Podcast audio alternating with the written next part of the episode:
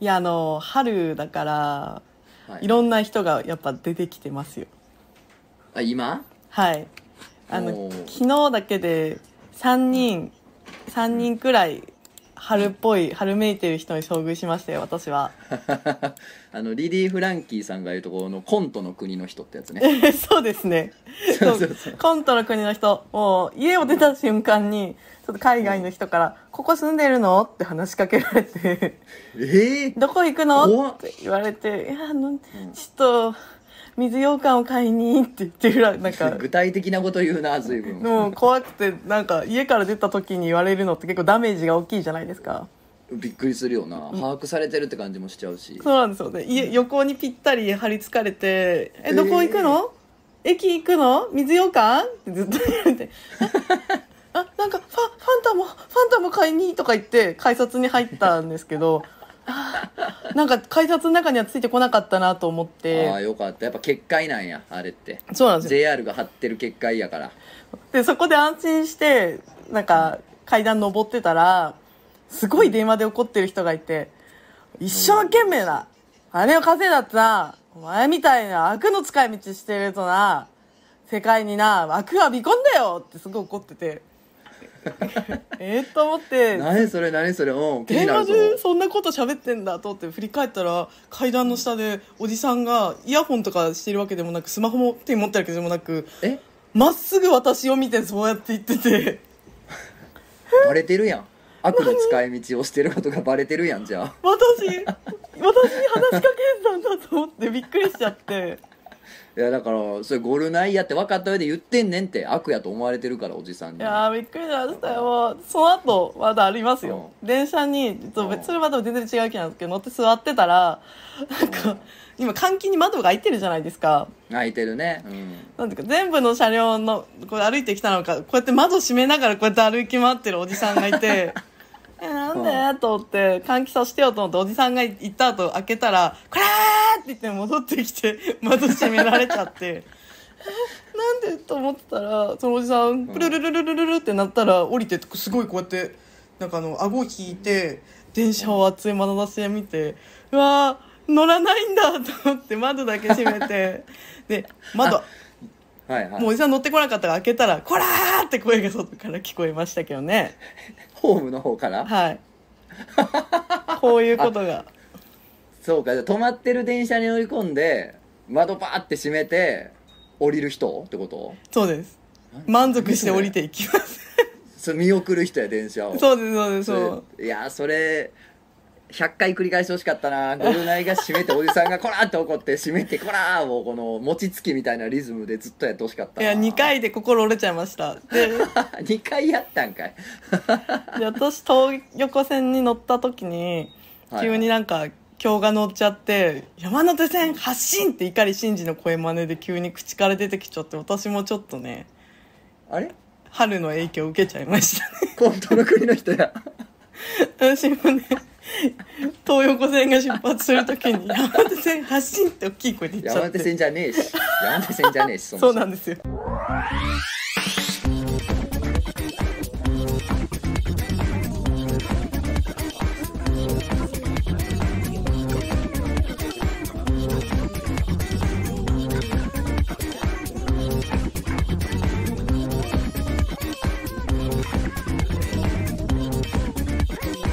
漫画犬。えー皆さんこんばんは。ラジオ漫画の決動編のお時間です。お相手は私漫画を描いている物音の高出です。本日も最後までよろしくお願いします。シャース、でえっとお相手はコントの国の人 モンゴルナイフなんですよね。モンゴルナイフです。よろしくお願いしいややっまぱあれなんや。1日に3回接触するとうつんねや。だから多分。すそうですよ。オセロがひっくり返ったんですよ。そうそう。1日3人のコントの国の人と接触すると自分も春めいちゃうんだね。もう止められなかったですね。止められないんよ。だから。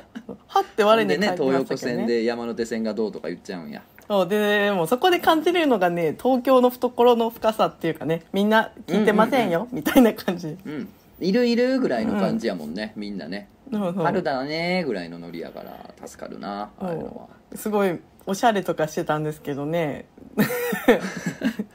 あたまに聞くすごい春めいた人見たけどなんかパッと見はむちゃくちゃ普通のサラリーマンっぽかったんすよねみたいな。聞そうそうそう。そうそういうことなんや。だからもう普通におしゃれとかして普通の人やねんけど見た目は。そう。春めいてんねや。そうそう。だからねその人たちも普通っぽい人もやっぱね接触しちゃってるんですよ。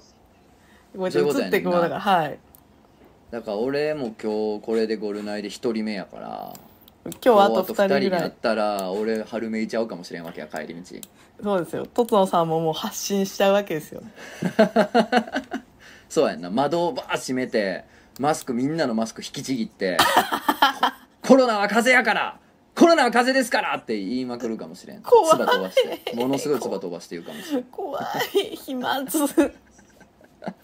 いやでもなんかこの前あのファミレスで仕事してたら横の席のおじさん2人組が、はい。60代ぐらいやけどあのコロナは風邪やどころかね、まあ、それは当然のこととして、うん。そのワクチンはそのビル・ゲイツによるね人口抑制の陰謀でロスチャイルド家が絡んでてみたいな話をずっとしててかっこいい。いわゆるいい陰謀論みたいなのずっとしててでもねその時の顔がまあ生き生きしてるんですよ。あーなるほど。すごい嬉しそうにしてて。でも彼らの喋ってることって事実だとしたら結構ネガティブな話題じゃん、人そうですね。口がどうとか、その悪者がいて世界がこんな風にコントロールされてるっていい話ではないわけやんか。うんそうですよね。やけどすっごい笑顔で喋ってるからなんかその陰謀論にはまるなんかこのび病理じゃないな、うん。なんか根本ってちょっと見えた気がしたな。なんかすごくそれが楽しいことというか本人たちからしたら生きがいに近いというかあこの世に悪があるかもって思うとちょっと面白いですからね。ちょっとワクつくというかね、うん。そうワクワクするというか。だから、ね、真実かどうかじゃないよな問題はっていうその彼らが今生き生き楽しく喋れてるからなっていう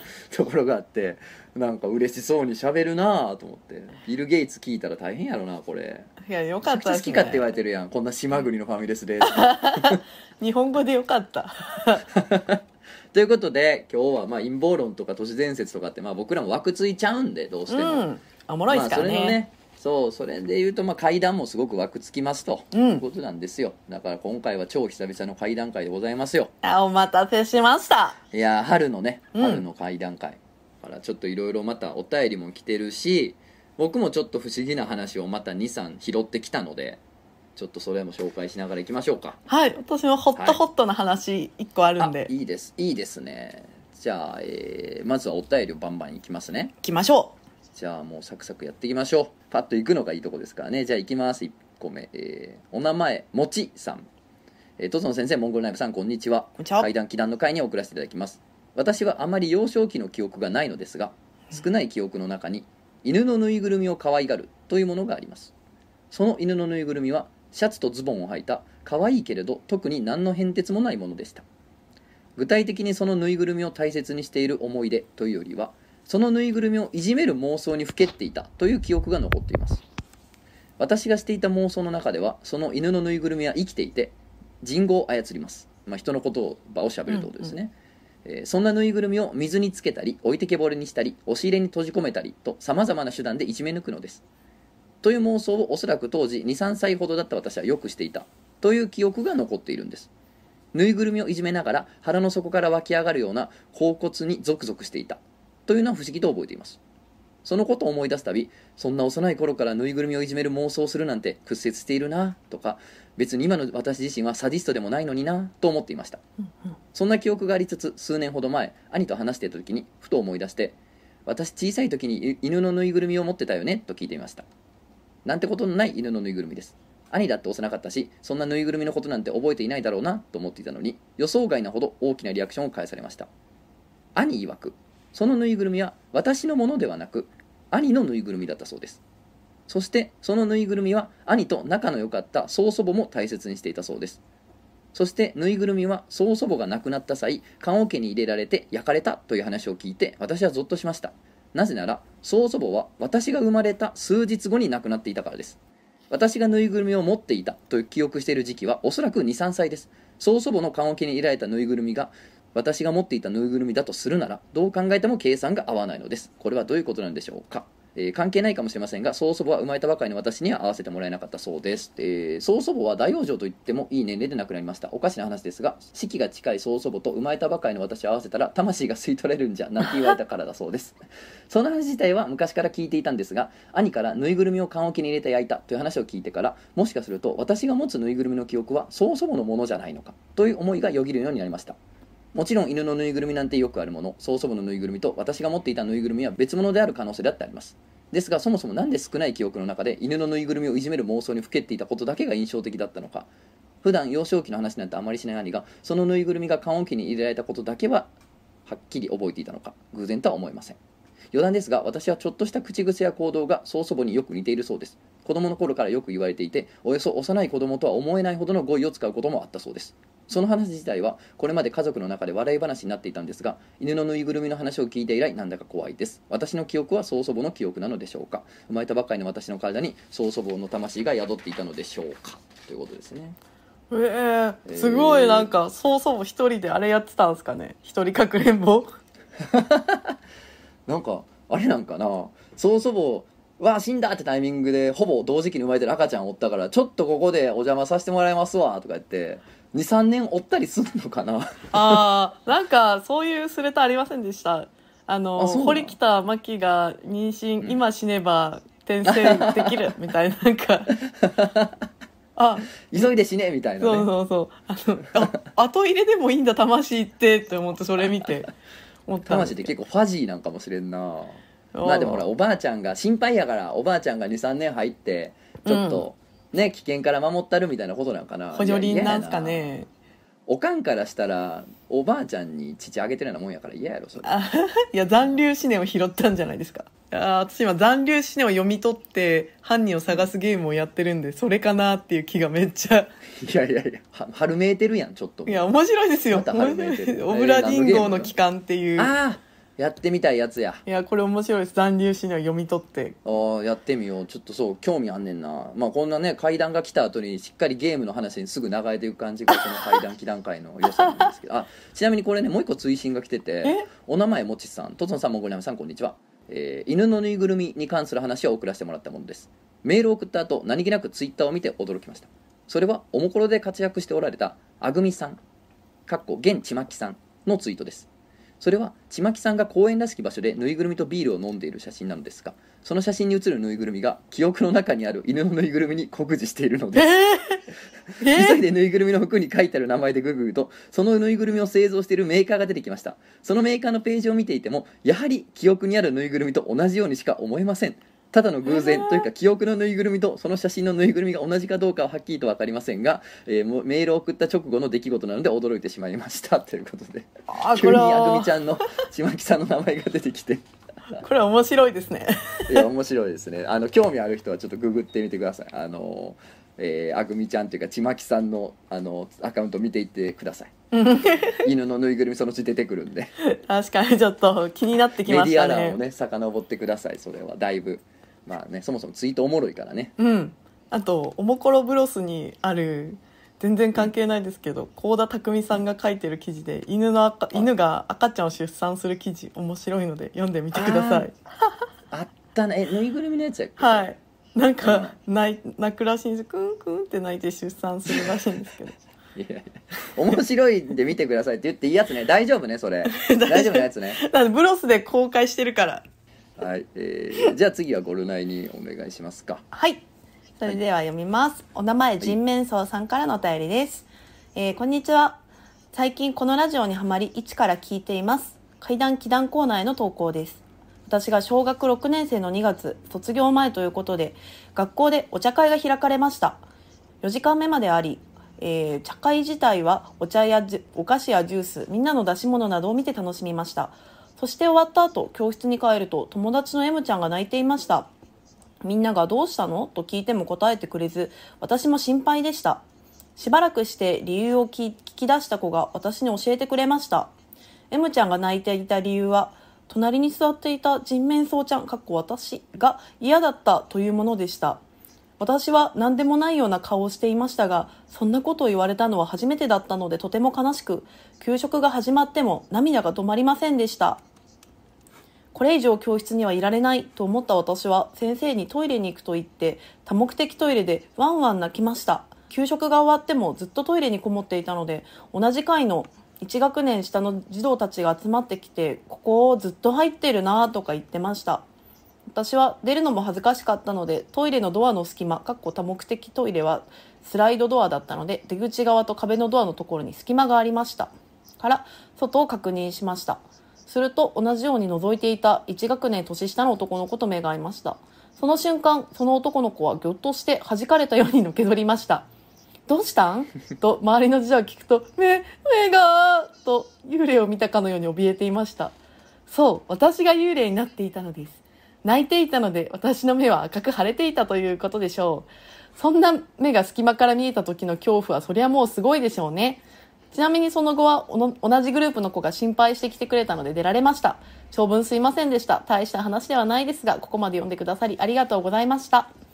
怖いだろうな、ね。これ。いやーだからこのお化けになっちゃった話もあると思うねんな。世の中いっぱい。シャレコアの赤い目の話とかもこういう感じなんですかねもしかして。いやそうかもしれんね。結膜炎でしたわみたいな話かもしれんからね。そうですね。結膜炎さん覗いてただけだったみたいな。そ うそう。なんかそうやねんな。あのーだから心霊スポットとかに行って自分が何かやっちゃったことで人がわーって逃げてったみたいなこともあると思うねんなありますよねきっなんかと意外と自分がねそうお化け扱いされてるというかお化けになっちゃいましたみたいなことっていっぱいあると思うんでなんかそういうのあるとは思うけどちゃんとした話で聞くんってあんまないからさ珍しくていい話だなと思ってね。いいですよねこうお化け側に勘違いされた、さっきなんか心霊スポットとかでなんか私たちしかいなかったのにすごい音がしてみたいな実は誰か先に来てたとか全然ありえるじゃないですか、ありえるからね。そうくまなく見たかみたいな話もなってくるんでね。石巻さんに逃げちゃって、といた？ホームレス住んでたんじゃないですみたいな話もあるからな。まあ突っ込まんよ。突っ込まんけどね。全員不法侵入ですからねそうなのよ。だからそこにね住み着いてた側から側のねホームレスの人からのお便りも待ってるんですようん。今回は、お待ちしております。お待ちしております。はいじゃあ次いきます。お名前おとせいさん、えー、怪談祈談コーナーに投稿です。とつのさんモンゴルナイフさんこんにちはえー霊感は皆無の私ですが怪談は大好物で漫画犬怪談会の更新を数ヶ月に1回の楽しみとして日々暮らしています。ありがとうございます。ありがとうございます。今回は生まれてこの方怪奇現象の類に遭遇したことのない私がたった一つ。あれは何だったんだろうと気になり続けている出来事について投稿させていただきます。今から約15年前私が小学校1年生の頃です当時私が住んでいた町は歩いて行ける距離に飲食店がたくさんあり月に1回程度は家族で外食に出かけていましたその夜は私の大好きな近所のうどん屋に食べに行くことになり両親に連れられて足取りも軽く夜道を歩いていました。飲食店の集まるエリアに差し掛かった頃あるファミレスから1台のオープンカーが出てきました。車には当時でいうチャラ男的な格好をした 若い男性2人が乗っていてカーステレオからは大音量で音楽が流れていました。私の住んでいた町でそういったパリピな人々は珍しかったのですが私の注意は若者たちではなくオープンカーの中のある一点に引きつけられました運転席の足元に23歳ぐらいの男の子が座っていたのです。ごく普通の長袖 T シャツにごく普通のスパッツ。昼間の公園に行けば必ず見られるごく普通の子供が運転手のチャラ男の足元にうずくまっており私はその子とふと目が合ってしまいました。間もなく車を走り去り私の家族の誰もその子には気づかなかったようでした。しかしその異様な車内の様子は一瞬で私の記憶に焼き付きました。成人した今でも時々あの光景は何だったのかを考えています。本当に考えるなら若い父親が子守がてら我が子を友人との食事に連れ出していたとなるのでしょうが子供を運転席の足元に押し込めている意味が分かりません。きちんと席に座らせていないという問題以前にアクセルブレーキ操作をするにあたって足元に何かがあるというのは相当邪魔になるはずです。えー、かっこ自分で免許を取った時に体感するんですがそもそも運転席の足元に子供が入れるようなスペースがあるのかも怪しいですそのような場所に子供を押し込める理由といえばまさか誘拐という考えも浮かんだんですがそれにしては全く平然としている男の子の様子が気になりました。ふと目が合った時の表情に親元から引き出された悲哀も焦りも浮かんでいませんでした。それこそ公園で遊んでいる最中に何気なく上を見上げたといった感じで至ってリラックスした様子だったのです。となればやはり運転手が我が子を足元に押し込めていたのか？といった具合で推測が堂々巡りしてしまいます。男の子は一体なぜあんなところにいたのでしょうか？運転していた若者たちとの関係は？そもそも彼らは男の子の存在に気づいてなかった可能性は？今となっては確かめもないままですがずっと頭の隅に引っかかっています。ということで。怖い。無理やろ。普通にうん。運転席の足元に子供は、いや絶対無理ですもんいや無理無理無理無理。オープンカーって狭いしそうやね。んオープンカーなんか絶対無理やと思うよ。スポーツタイプなんて。いやー足だけで精一杯ですよね。いや怖い。絶対うん。もうそれじゃないですか。いやだからそれだから中古車よ。だからそのオープンカーは中古車でうん。昔子供をねその小学生が乗ってた三輪車にあのコツンって当てて、まあ、その子がはいはい。全治2週間の怪我を負ったんじゃないですかね、その怪我でめちゃくちゃ恨んでんのよ。もうピンピンしてるけどね 子供多分。子供ピンピンしてるやろうけどもう恨んでんのよめちゃくちゃ。え残留思念じゃないですかね。出たよ。だからもう引っ張られてんねんそのゲームに。今やってるゲームに。オムラリンゴに。当てようか？これからラジオするたびにこいつ今何のゲームやってるかを。当てたろうか？いやー面白いですもん。でも怖い。でそうチャラまあ。チャラついてる車に乗ってるのすごい想像できちゃって、うん、映像がいいよな。チャラ男2人が息ってね音楽めっちゃなね爆音でかけてる車の足元にきょとんとした男の子のお化けが乗っててなんかあいつら乗せてんの気づいてないなっていう光景いいよね、いいかも。うん、なんか子供だけが見えてんのもいい、ううん。ん、高齢っていう映画を何回かちょっと見たんで高齢ね。はい黒沢はい清の幽霊が一番リアルだみたいな風リアルっにていうやつね。あのーや役所工浩事二さんのやつで幽霊がすごい出てくるんですけどその幽霊が出てくるね。すごい確かに言われてみたらなんかいるいるだけみたいななんか自然なんですよね。ちょっと幽霊とか暗いみたいな、幽霊の描写すごいいいよな。なんかのっぺりした感じの幽霊の描写というかなんかいやあれは幽霊描写が超いいっていう噂で俺も見たけどね、確かに。あの幽霊描写があと10箇所ぐらいあったらもっとよかったな。あーなんかストーリーがはあって落ち込むタイプのやつまあねだったんで、落ち込むタイプの鬱になるタイプのストーリーやねそど。うそうなんです。だから幽霊どころじゃなくなってくるんですよ途中から。そうそうそうそう。あれ思ってた映画と違うって感じやんな、そうなんですよね、うんそうそう、まあでもあの幽霊描写の不気味さは、まあ、正直なんかツイッターとかで上げられてる画像を見たら十分わかると思うんで、まあ、興味あればって感じかね。それを見たから幽霊を思い浮かべやすくなっちゃったから 今のもありありと感じちゃいましたね。すぐフィクションに影響されるやんこい本当私も乾いたスポンジみたいなものですぐ吸収しますよ。今までどこで育てられてきたん、ものを知らないヘチマなんでね 四角い真っ白な部屋で育てられたんかこいつ。えっとじゃあ次はゴルナにお願いしようか次のやつ。はい。はい。お名前超ユンファさんからのお便りです。えー、とつのさんいつも楽しく拝聴しております。今回は怪談祈談のコーナーに投稿いたします。私は映画の仕事をしておりまして主に撮影場所を探して交渉などをしています。まさに今話してた通り、ね。今の内容ですねえーあるホラー映画の撮影場所として一軒家を探していた時の話です。いくつかの不動産などに聞いて空き家になっている家を交渉していたのですがホラー映画のため印象が悪くなかなか難航していました。手当たり次第に住宅地を車で走らせていると偶然生活感のない一軒家を見つけました。豪邸の佇まいで門のところに不動産の看板があったので早速電話しました。すぐに内見ができだいぶ空き家の状態だったようですが掃除もされていて汚くはない。雰囲気も悪くないので撮影の件を伝えると快く承諾していただき撮影隊の下見も終え無事撮影場所として決定しました。撮影が始まる前に近隣住民とのトラブルになるのを避けるため一軒一軒挨拶回りをするのですがなぜか皆さん罰が悪い顔をします。何軒か回ったところでご近所に住んでいる一人のおばあちゃんに声をかけられました。あんた撮影の人？そうです。ご迷惑おかけします。そこの家で撮影するの？そうなんですよ。大変ね。本当にラジオはその家で。そう言われると気になります。え？この家なんかあるんですか？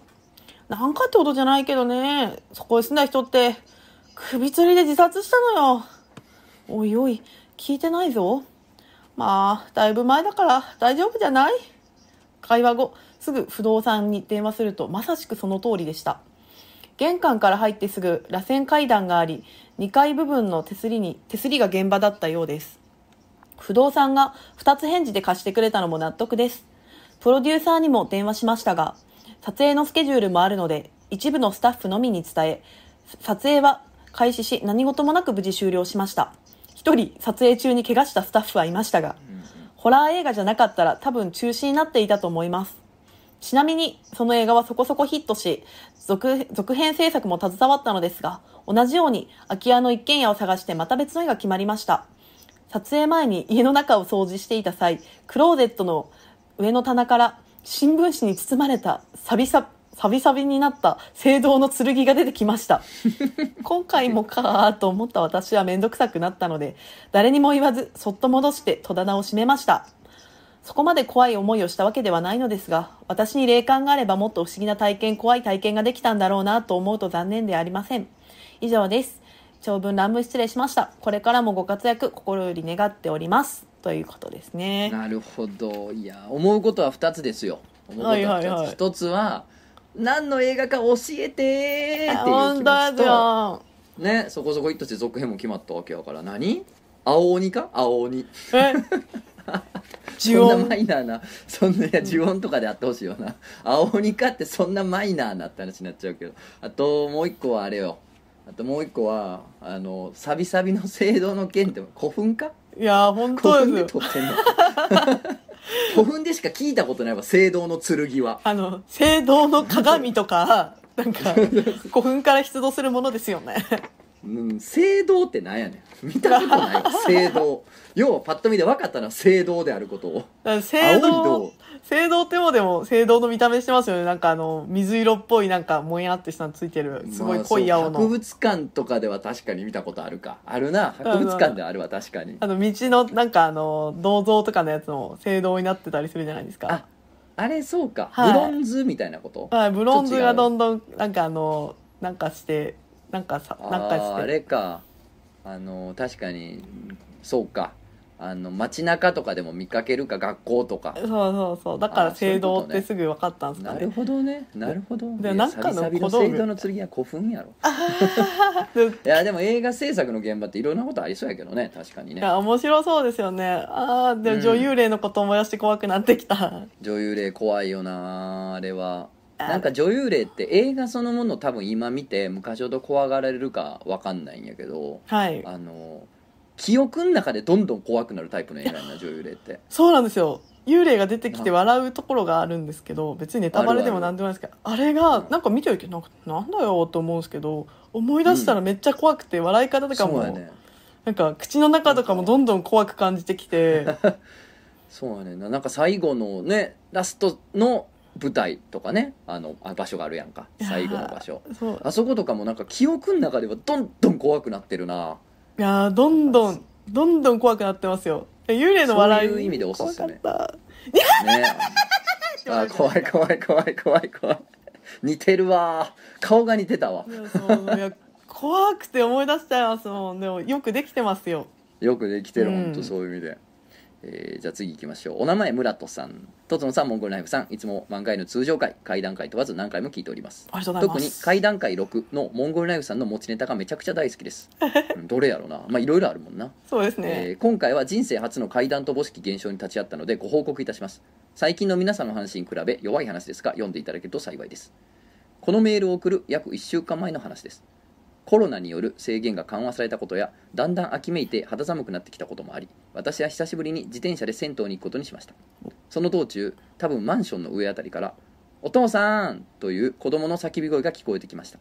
最初は上からお父さんを見つけて嬉しくなった子供の声だろうと思っていたんですが 100m ほど移動しても同じ声量で何度も聞こえてくるのです。え？だからもう「お父さん！お父さん！お父さん!」って聞こえてるってことですね。そんなでかいマンションでもない通りなんでなんかおかしいなと思って自転車を止めて振り向きました。そしたら子供の声で「誰?」と聞こえ叫んでいた子供の声が消えました。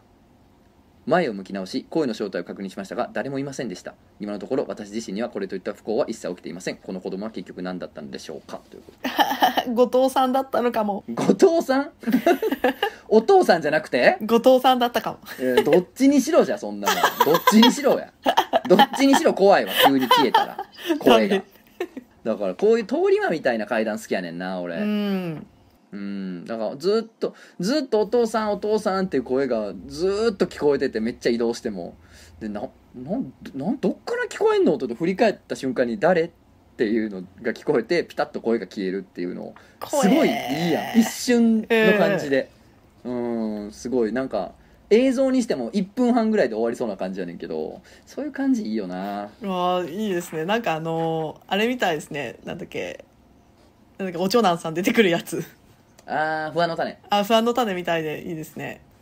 さっきのさこう誰とさこれの後藤さんやったんじゃないですかと思い出してんけどはい。なんかほんまこれ通り魔みたいな話で最近聞いたんがはい。あの鈴木さんって人に聞いたの。はい。鈴木さんに聞いてでそれがあの学生時代とか実家住んでた頃に結構怖いタイプの金縛りにあったらしいのよ、はいはいそうなんはいか部屋で金縛りにあったら隣の部屋から何かがこう近づいてくるみたいな。あー怖い。なんかこうずるずるこうすごい怖い感じ。こう這いつくばるみたいな感じではいはいはい影がこっちの部屋に入ってきてあー。でどんどんこうベッドに近づいてきてもうその目だけ動くみたいな。うでめっちゃこっちに迫ってきててでなんかこうシルエット的にこう女性っぽいみたいなはいはいはい。感じでめっちゃ怖いのよその金縛りのこの来る感じがねそのお化けとか何かが来る感じはめっちゃ怖いねんけどほんでそのお化けがなんか「佐藤さん」みたいなこと言ってきてえ？え？ってなって「え？っ!」てなってその「鈴木です」って言ったら消えたらしい。解決したんすね。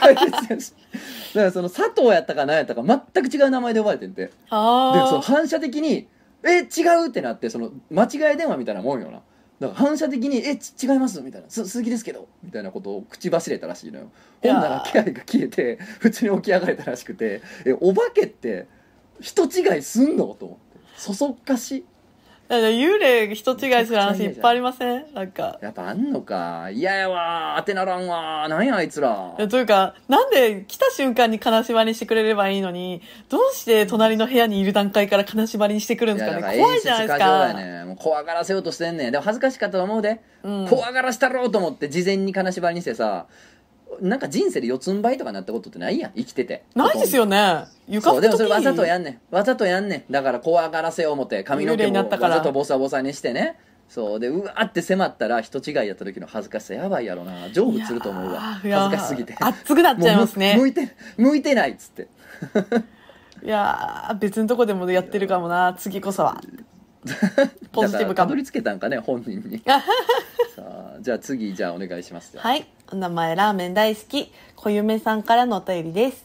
漫画犬、とつのさんゲストさん、こんばんは。こんばんは。おそばせながら、漫画犬 YouTube 解説おめでとうございます。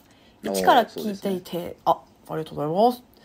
一から聞いて高評価を一つずつつけていくという丁寧な暮らし達成記念として階段祈談コーナーもしくは陰夢のコーナーに送らせていただきますこれは私が中学生の頃に父親とエチエチなことをしている夢を見た時のことです 朝起きて少し気恥ずかしさを感じながら1階の家族の元へと向かうとしばらくしてから父親から「そういえばあなた眠れた?」と話しかけられました。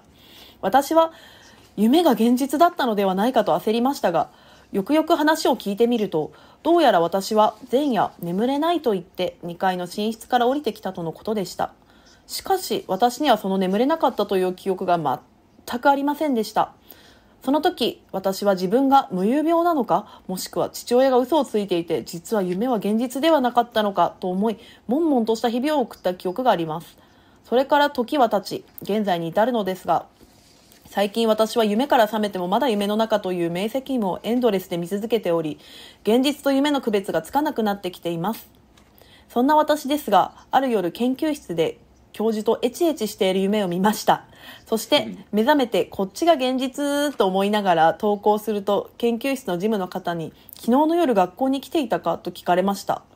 全く身に覚えのない私は来ていないと答えたのですがどうやら私が夜中研究室に来ており防犯カメラに映っていたとのことでした。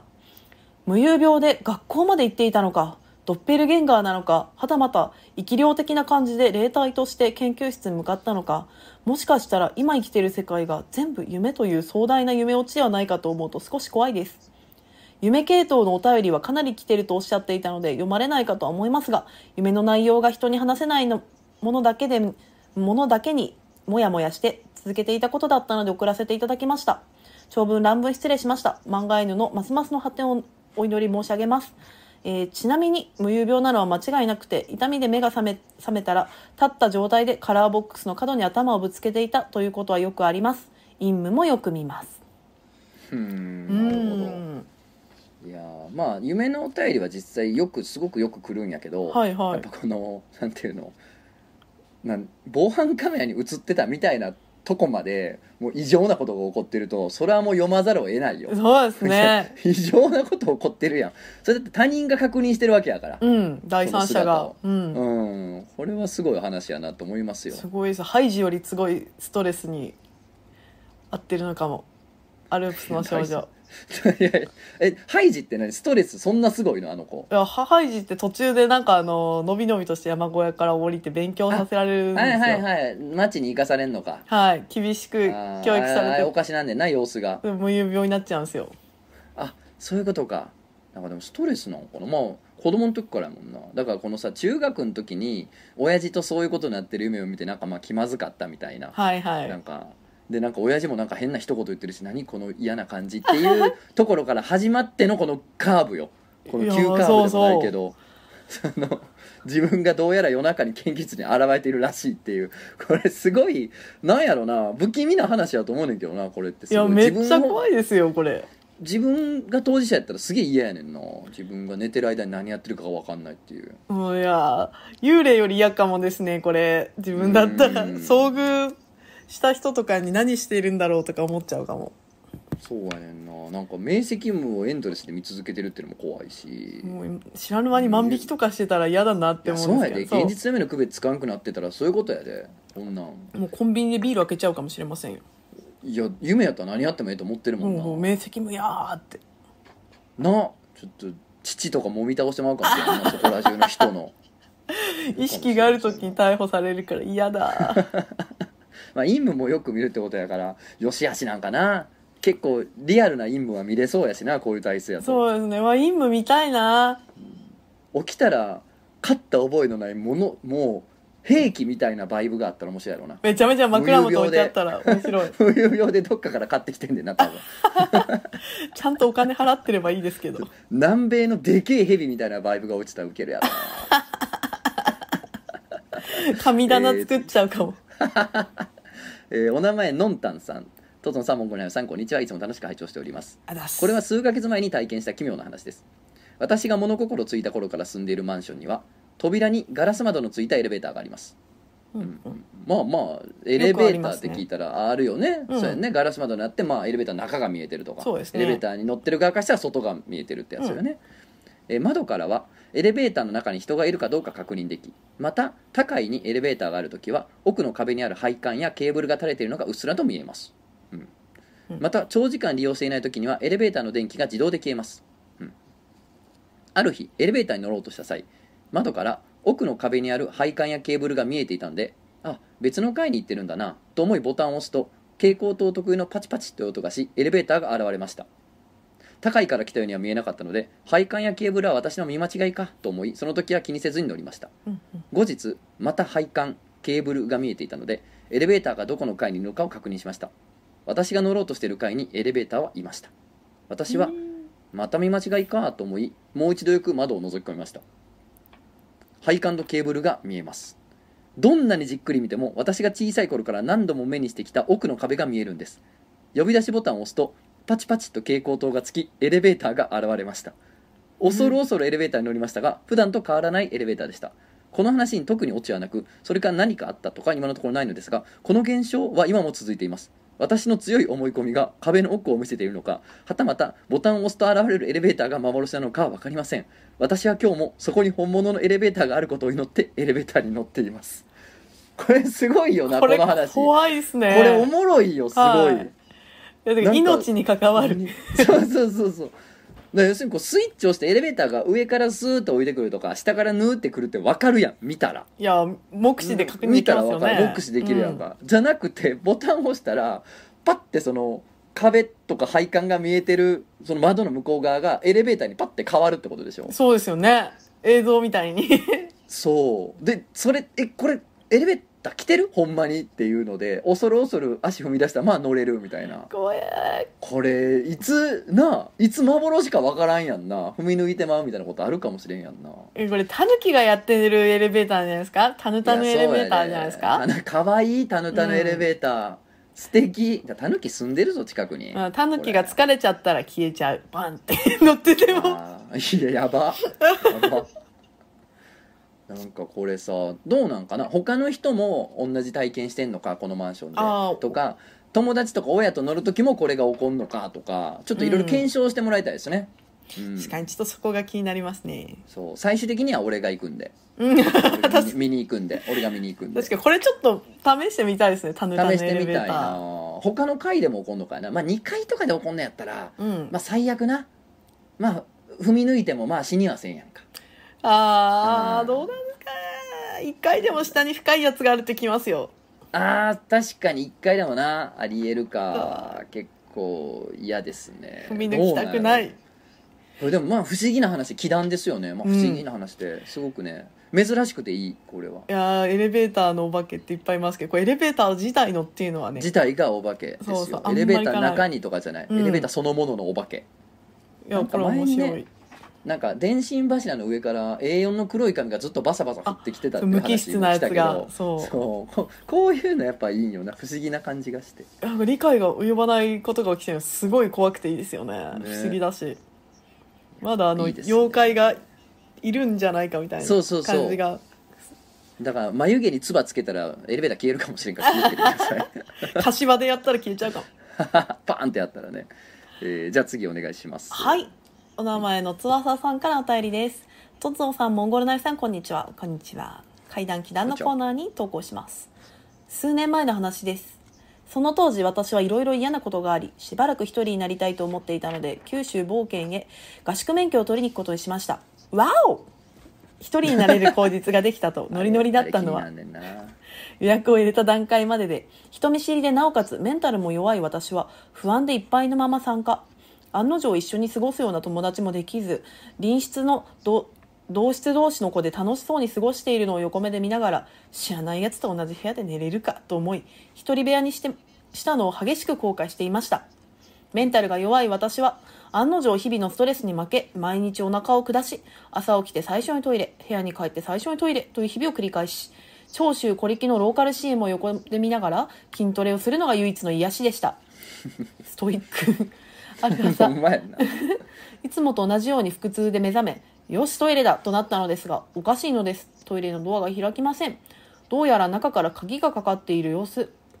えなんでやめてよ。不審者？となりましたが不審者よりもよく知らぬ土地でよく知らぬ量で人知れずうんこを漏らすことの方が怖かったので効果を使って鍵を開けました。中には誰もいません。不審者じゃなくてよかったと思いそのまま用を足して準備をしいつものようにマイクロバスに乗って教習所へ行きましたそれから数日経って合宿も残すところあと少しとなった日同室の子が先に卒業してしまったらしきギャルが私に話しかけてきました。卒検の日が同じだったこともありそのままギャルと一緒に行動をとることが多かったです。その後2人揃って無事に卒業した私たち帰る方向も一緒だったので一緒に電車に乗りました。合宿生活を振り返りながらあれやこれやと話しているとギャルが「えー、てかさよくあのとこ一人で泊めたよね」と言い出しました。あんなところとは？と思い詳しく聞くと「あそこさ幽霊でんだよ。私の翼ちゃんがさ来る前に2回も見ちゃった。寮のさ喫煙スペースガラス張りの玄関のドアの前。でさ夜中にタバコ寄っかかって壁に寄っかかってぼーっとガラスに反射してる。自分見ながらタバコを吸ってたから自分の後ろ人が通るの見ちゃったんだ。寮母さんにもうすぐ新しい子を過去の翼さんのことですね。が来るよって聞いた日の夜に廊下歩く人影が見えたからあ新しい子今日来たんだと思ったんだけど床はさ向かいのマイクロバスの運転手さんが新しい子が乗り込む前ドア閉めたから閉めたからまだ後にやっすよって声かけたら人が増えるのは今日の昼からだって言われちゃった。その話を聞いてよぎるのはトイレの鍵閉まってた事件です。トイレは窓のない作りだったので勢いよくバタッと閉まって弾みで鍵が閉まるというようなことは考えられませんでした。なんなら半開きで過ごしていたことも多かったです。もしや何かに入られていたのではと思うと些細なことですが一気に怖くなりました。そして何よりギャルとギャルと仲良くなったのが合宿の終わりでよかった。話を聞いたのが帰りの電車でよかった。初っ端で聞いていたら怯えて毎日お腹を下すところでは済まなかったでしょう。私の話は以上です。内容が薄い上長ったらしくてすいません。これからも応援しています。怖いいやあのね僕は言いたいのは、はい。えーラジオ漫画犬決動編というか、まあ、ラジオ漫画犬怪談祈談会はえギャルが出てくる怪談を募集しております。やっぱりねあのねギャルが出てくるのがいいのよ。いやギャル階段いいですうんねやっぱ怪談とギャルっていうのはやっぱ相性がいいすごい相性がいい。いやー怖さがちょっとねポップになっていいんですよね。そうなんですよ。この前ねなんかで聞いたね怪談でねそのネットでというかあのそれこそクラブハウスはいはいはい。で聞かしてもらったの俺階段の部屋建ててて、うん。なんかある人が聞かせてくれてんけどまあなんかそのギャル男が出てくる階段ではいあなんかそのギャすごいお化けが見えるギャル男がおって、ではい。そいつが帰り道になんかこの女の霊がどうやらついてくるなっていうので無視して家に帰ってんけどでエレベーターにマンションつエレベーター乗ってこう2階3階4階って上がってったら、まあ、さっきの話みたいなもんですよ。こうエレベーターの窓ガラスの向こうからねその外が見えるタイプのあねいやいやじゃあそのおると。そのうん。2階3階4階って上がっていくたびにその廊下にその女がおるとわ完全についてきてるってのでで自分の階に着いたらおらんくておやおらんぞと思ってんけど自分の部屋まで行ってこうドア開けたらやっぱこう奥にそのカーテンがなんかちょっと人型に膨らんでるみたいなそういう演出過剰なお化けをいわゆる俺が言うところの。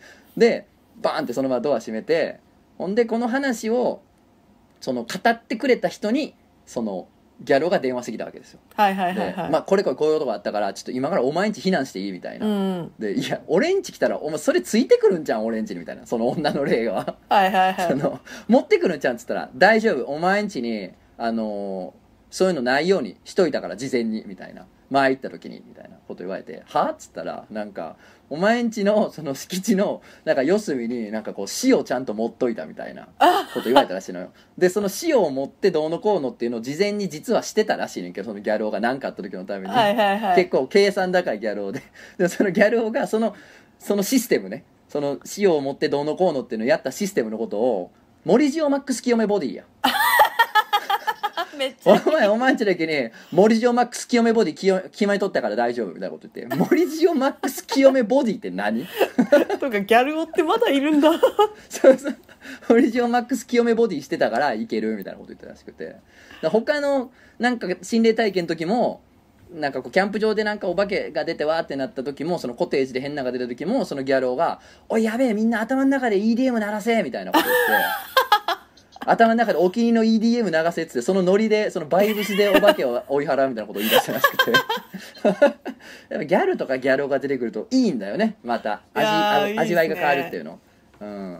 あの幽霊の捉え方がちょっとポップでいいですね。そうそうそう。これからもねお待ちしてますよ。そういうギャルとかギャル男が出てくる階段を我々は。楽しみ楽しみ。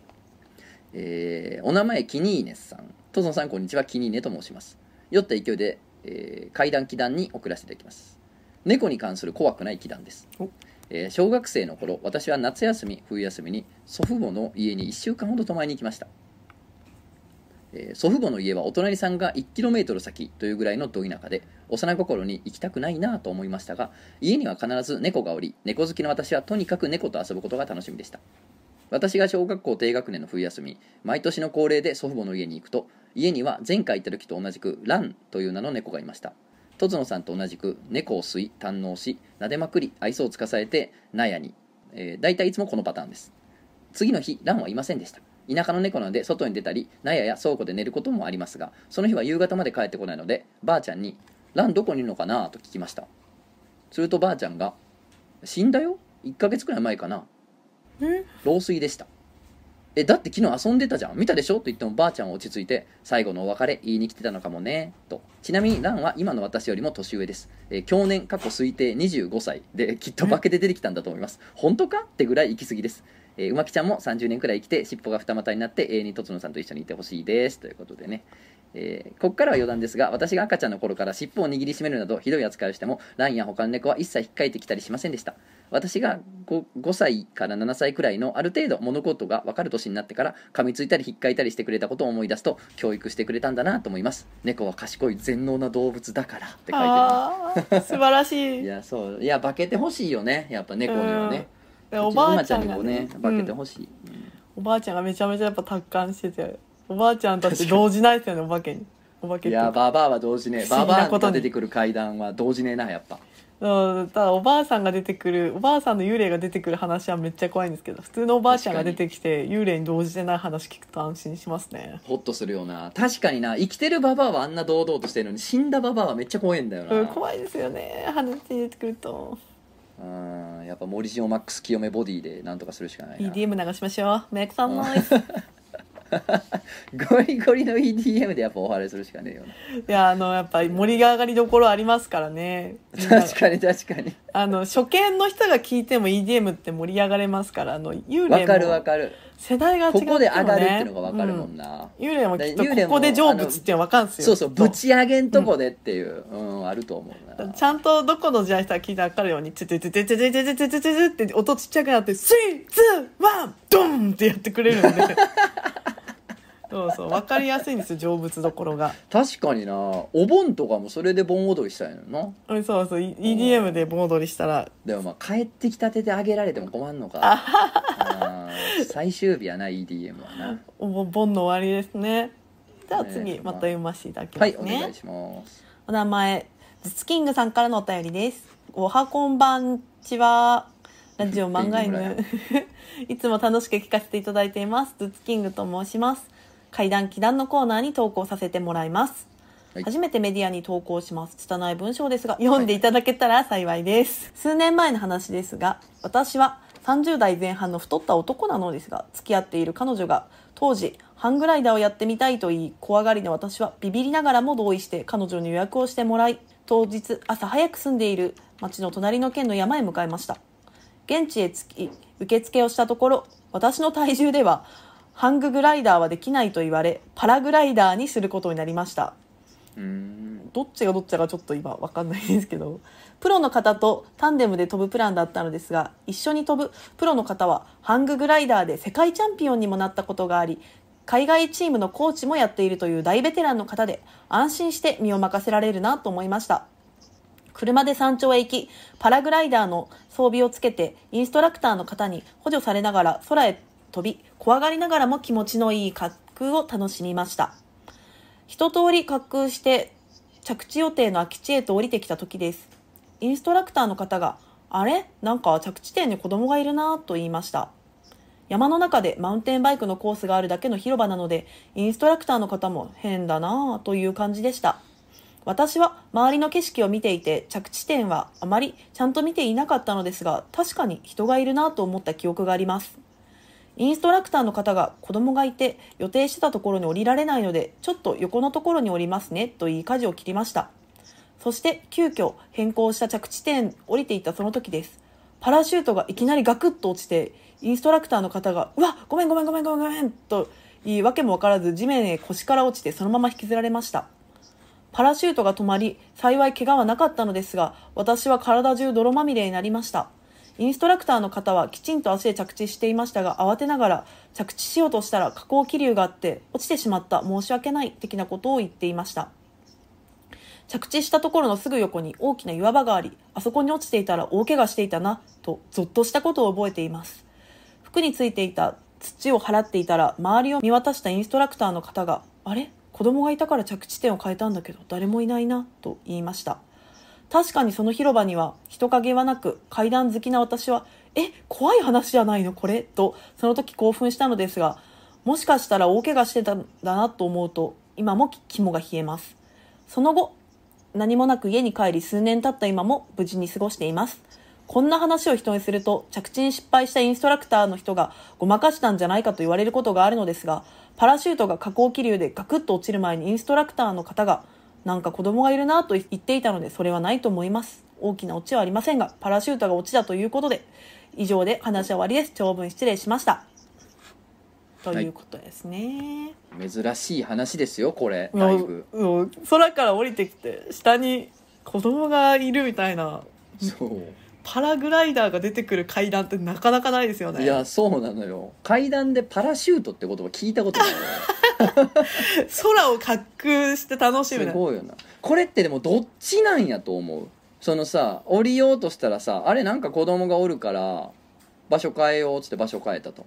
ほんはいはい。ですごい下降気流が発生してちょっと強めに地面に落ちちゃ降りちゃったってなってさ。でうん。まあその着地しようとしてたところで、まあ、岩場がすぐ横にあったからそっちに行ったら危なかったなみたいな。それってさどどどうなんやろ？なんか子供が助けてくれたのか子供が殺そうとしたのかどっちなんやろあ私これ殺そうとしてんのかなって感じながら読俺もんでましたけど。まあそっちかなと思うよな。もともとだって安全なところに落ちる予定やったそうなんですよね。どどうなんやろ？やっぱ山の安全なところに降りたやったけど下降気流で岩場に来そうな子供が助けてくれたのかその山の何？山のやっぱなんか山神様的な感じなんですかね？山のわらべ？山んば。気にな気になったんかな？なんかなんか飛んでるから落として食うてみようと思ったんかな？僕鬼かもしれませんよ。そうやんな。なんか山のそういうものなんかな？でなんか誘い込んで落として食うたろうと思ったけどこのインストラクターがやっぱこの世界チャンピオンやから。しかも山やっのぱ世界民チャンピオンよ。世界チャンピオンはさすがに倒されんかった。山のやつも。いやーそうですね。そうやって聞くと本当世界チャンピオンと飛ぶのって大事ですね。山の妖怪にも勝てるっていう、やっぱチャンピオンなのよ。チャンピオンが最強ということが分かりました、これで。ごめんごめんごめんでどうにかなるんですからねこれからやばい心霊スポット行く時やっぱ何かしらのチャンピオンを連れてった方がいいな。そうですね。だからあのーうん。階段っての出てくる乗り物ってもう車が超定番じゃないですか。そうね。車やね基本。もうそれがパラパラグライダーが出てくるっていうのがちょっと新鮮ですごい良かったですね。よかったです。やっぱこういうねなんかこう型にはまってないのが来るっていうのがやっぱいいですよね。こういうのやってて。そうですね。やっててね。嬉しいよねえーじゃあこれもちょっと珍しいやつ来ましたね、えーお名前無限わかめさん。父さんこんにちは。無限わかめと申します。怪談祈談コーナーにメールを送ります。私は女で長い付き合いの彼氏いない歴イコール年齢の女友達がいます。うん仮にいいとします。最近私に彼氏ができていろいろ話していたら E は恋愛に興味を持つようになりました。ある時はこのまま未婚のまま死ぬかもと言いある時は職場に男性がいるから別に恋愛はしなくても平気だと言いますなんでやろ。職場に男性おるからってどういうことなのまあでなんか補充できてるってことなのかなまあそういうことなんじゃないですかね。うん。占いで E は私には不倫の欲求があるから恋愛したい気持ちを抑えて我慢している。と言っている時期もありました。傍から見ててだんだんエスカレートしているな。と思っていたら E が夜勤があって疲れていても彼氏がいたらデートに行っていた。と言い始めたので。ああーだからあれか。もし疲れてても、うん。もし彼氏がおったらそれでも私デート行ったやろなみたいなことを言い出したってことね、うん。家庭の話ですね。だいぶ悪化してきてるな、うんもういっそのこと結婚相談所に登録しようと提案しました。しかし答えはノーでした。E はタルパにはまっていて現実では恋愛活動はしないとのことでした。知ってますかタルパ。いや今い初わゆる人めて聞きました。工精霊ってやつですね、えータルパは仏教の修行で自分の中のイメージを現実に持ち込めるというイマジナリーフレンドのようなものです。久しぶりにこの前連絡したら E はタルパの彼氏に触れることができたと報告がありました。コロナで外に出れない自粛期間で集中して打ち込めたので幸せそうです以上私が体験した怪談祈談でした。まあいわゆるね人工精霊とかと呼ばれるようなもんですねタルパって。密教系のねなんかやったと思う確か。あハードのーイマジナリーフレンドの強強版です。はいはいはい。いあやー。本当にいろんなこのメソッドを利用して要するにこう、うん。本当にそれがこの世に存在すると思い込むというレベルを超えた思い込みをするってことだよね、はいはい。えすごいですね。精神の力がそれをやれるってことは。そうだね。だからもう認知を歪めるというか、うん。知覚を作るというんかな。もうだからそこまで確かにその域に達すと確かに内容ものがあるように見えるかもしれんよね。そうですね。いやーでも本人が幸せなら何も言うまいっていうことですよ 友達がねタルパ真剣に作り出してて なんか電話で「この前触れたよ」って言い出したら「おーおーってなるな。だったら今度見してって今度見してっていうか。確かにタルパって他人は見えんのかな？どうなんやろう？手とか繋いだら見えないですかまあねあくまであくまで本人の認知やもんな。ああじゃあ見えないんだ。でも他人が触れるレベルまでいったらすごいやろなだから、うん。バキバキの世界やからなそれ。バキやから。確かに。シャドウシャドウの相手が見えるようになるからな。イあメー。イメトレの相手が見えるようになるからバキの世界では。いやバーキ物理学だよ。友達が言ってたらうん祝福するかもですねよいかったね。やまあ止めるのもそいつ、つのためにもならんような気もするしな、うん。すごいね。やりたいことを極めてすごいっていうふうに思うかも、すごいね。まあなんか関係ないかもしれないですけど僕のおばさんが認知症にね生前認知症にかかってらっしゃったんですけれど、あのー本当にあ認知症ってこういう意味なんやと思ったんが目の前を、まあ、大きなものが通ったんですよ。その時は飛行機だったんだけど、はい。その飛行機がすごい近くを飛んでて飛んでるとか動いてて、うんうん。で、まあ、空港の近くにいてねその時。でうわ飛行機なんかこの距離で見たらでかいなみたいな。かっこいいなみたいな感じで俺とかおかんとか言っててんけどその認知症のおばさんだけは近くできてなかったのよ飛行機を。え？どういうことですか？だから俺からすると目の前の物体は飛行機だとは俺は理解できてるし、はい。飛行機が前を横切ってるってことも理解できてんねんけど、うん。もう認知が歪むというか、うん。認知が曖昧になる病気だからその目の前に何かの物体が通ってるかもしれんけどそれを飛行機だとは認識できてないしひょっとしたら通ってるってことすら認知できてないのかもしれん。だから認知が歪んだり崩壊しちゃうと人間は目の前の事象を把握することすらできへんくなるっていうことがそれですごい感じて。えー、めっちゃ理解できました。だから逆も起こるかもねと思うね。そうなると、うん。あるもんがないように見えちゃうねもう認知が崩壊すると。ってことはないもんはあるように感じる認知のそのチューンアップの仕方もあるのかもしれんね もしかしたいらやーできたら楽しそうですけど大変そうだな。いや大変やって。もういいわ。俺はちょっとん。現実の方にちょっとリソースを割きたいけどね。そうですね。いい話でした。えーはい。ということでゴルナイ次読みますかはい。次次も珍しいやつやと思いますよ、うん、もう名前が面白い。ザ・ドスケベさんからのお便りです。ドスケザ・ドスケベ。何やそれ。すごい、えー、階段祈談のコーナーに投稿します。とつの三本ゴルナイフさんラジオ拝聴してます。ザ・ドスケベと申します。少し前に変な体験をしたのでお二人やリスナーの皆様の見解いただきたいと思い投稿しています、えー私はバイセクシャルで女装した男性との性行為が大好きです。お相手はネット上で探すことが多く掲示板や SNS でチェックするのですがある日変な投稿を見つけました。いわくつき呪われた物件を呪われたものを探している。謝礼は数千から数万の間で払う。場所は新宿渋谷池袋など。という内容が丁寧な文章が書かれていました。実に興味深い。私はメールでコンタクトを取ってみました。呪われた品なんて持っていないのでハードオフでボロボロの汚い小物を用意。待ち合わせは新宿花園神社の近くの喫茶店。相手の方は意外と清潔な格好をしたおじさん。早速用意したものを見せると適当に用意したやつでしょ？お金目当てで騙そうとする人多いんだよね。どうしてすぐ分かったのかと聞くと本物を持ってきた人は顔が真剣だからそこでまず判断できると教えてくれました。おじさんは結構気さくな人で質問すると今まで会った人や査定したものについて話してくれました。会話の途中でメガネを拭こうとメガネケースからクロスを取り出したらおじさんがメガネケースに食いつきました。ケースを手に取りまじまじと見ながら何度か開閉すると6000でどう？と聞いてきました。それはメルカリで買って強い思い入れがあるものでもなかったので私はおじさんにそのまま売り解散。話は以上です。おじさんはなぜ呪いのものを集めているのかまた6000円相当の呪いとは何なのか疑問が残ります。とう。いういやめちゃめちゃ興味あるわ。いやーこのおじさん会いたいですね呪物。特級呪物を探してる。ちょっと教えてほしいこのおじさん。俺ちょっと取材したいわ。その呪われたものを書いてまあ俺そういう漫画書いたし昔、うん。うん呪われたものばっか集めてる骨董屋が主人公の漫画書いたから、すっごい興味あるなこのおじさんに関しては。うんしかもか結構いるエリア近いですよね。そうやね。全然俺新宿が遊び場やからさ基本的に、うんうん全然花園神社の近くとかも大体わかるし。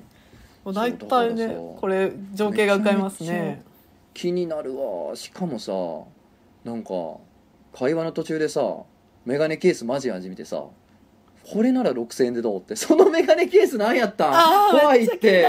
メルカリで買ったメガネケースどういう曰くがあったんやろ？ああ怖い人物だわったんですね。